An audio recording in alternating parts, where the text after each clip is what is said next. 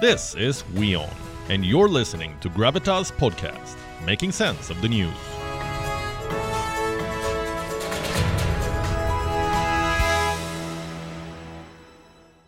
Europe's worst nightmare is coming true. Winter is around the corner and their biggest gas pipeline has been shut, the Nord Stream 1.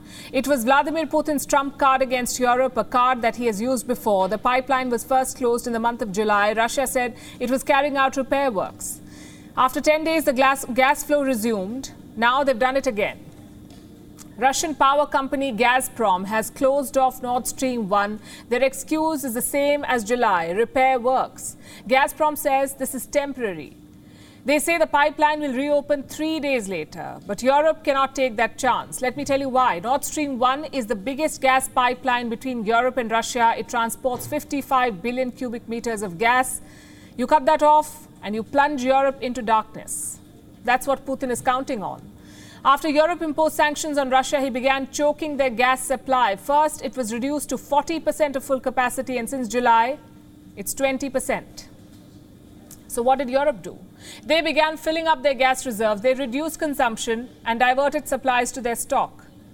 But that process is still not complete. The EU's gas storages are at 79% capacity, Germany is at 83%. To fill the rest, they need gas from Nord Stream 1. Vladimir Putin knows this. So he played the trump card, he shut off the pipeline. Where does that leave Europe? For now, their reserves should be enough. After all, temperatures are still high in Europe. The heating season has not yet started. German officials feel their country is better placed than the last time. We do not really understand the technical need for this renewed maintenance from Russia. But in the meantime, Germany is now better prepared. We have filled the storage facilities better. We are getting gas from Norway, Holland, Belgium, soon France. We are saving gas, and in this respect, I assume that we will be able to cope with this for the time being. erstmal zurechtkommen werden. Well, the last part is key. We'll be able to cope for the time being. It does not sound like a solid energy strategy. The fact is, Europe needs alternatives. It cannot rely on Russian gas supplies during the coming winter. If they do, there will be shortages. So, what options do they have? The European Union is proposing an emergency intervention. The plan has two parts. The immediate goal is to bring down energy bills, the long term goal is to change how the energy market works. Let's deal with the first part bringing down bills. European gas prices are going through the roof. They're 12 times higher than last year. Inflation hit an all time high of 9.1% in August. Both these problems can be attributed to the same cause Russia's gas warfare. To solve this crisis, Europe has limited options. Number one, they could cap energy costs. Both Spain and Portugal are already doing this. They have placed a legal limit on how high the energy costs can be. Just one problem the strategy must be pan Europe. If not, suppliers will just export to countries without a price cap. Option two is import restrictions. Europe could decide to limit the price of Russian gas imports. But again, the problem is obvious. Why would Russia agree to such a cap? They would much rather burn off that energy. In fact, they're already doing this. A Russian gas plant near Finland is burning off huge quantities of natural gas, almost $10 million worth of gas every day. Option number three is windfall taxes. Europe could take a slice from the profits of big oil. They can easily afford it. Norwegian firm Equinor paid $3 billion in dividends last month. France's Total Energy saw their income triple.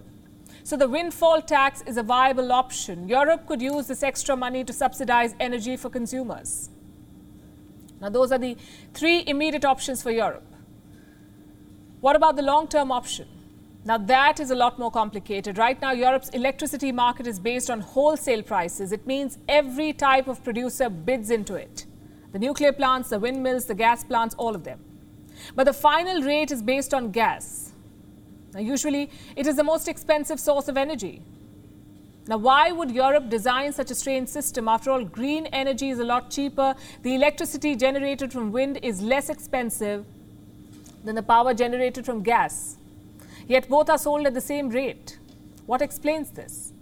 The idea was to incentivize green energy by selling at higher costs. Green producers could make more profits, and more profits equals more investments. That was the whole thrust behind this plan. But today's situation is completely different. Green energy is still as cheap as it was in 2021, but gas prices are 12 times higher. Now, do you see the problem here? I'll explain with an example. Assume that you produce one unit of solar power for $1. One unit for $1. You can also produce one unit of gas power, but for $10. Now, ideally, those two units should have separate costs. But that's not the case in Europe. In Europe, the final price will be decided by the gas producer, hence the problem. The European Union is hoping to change this on September 9th. Their energy officials will convene a special meeting. They're expected to announce some big reforms. How big? Well, that depends on how united they are. As for Russia, their gas warfare is not ending anytime soon. Gazprom just posted a profit of $41 billion in the last six months. Imagine that $41 billion. So much for boycotting Russian gas. The fact is, Putin has a lot more leverage here than Europe. Earlier, we thought gas trade would be a double edged sword. If Europe needed Russian gas, Russia also needed European money. Well, turns out that's not the case. Gas prices are so high that these pipeline shutdowns will not really hurt Putin. He was supplying just 40% of total capacity since March. Yet Gazprom made $41 billion in profits. So, all this talk about javelins and HIMARS and MiG 29s turns out the biggest weapon of this war is energy.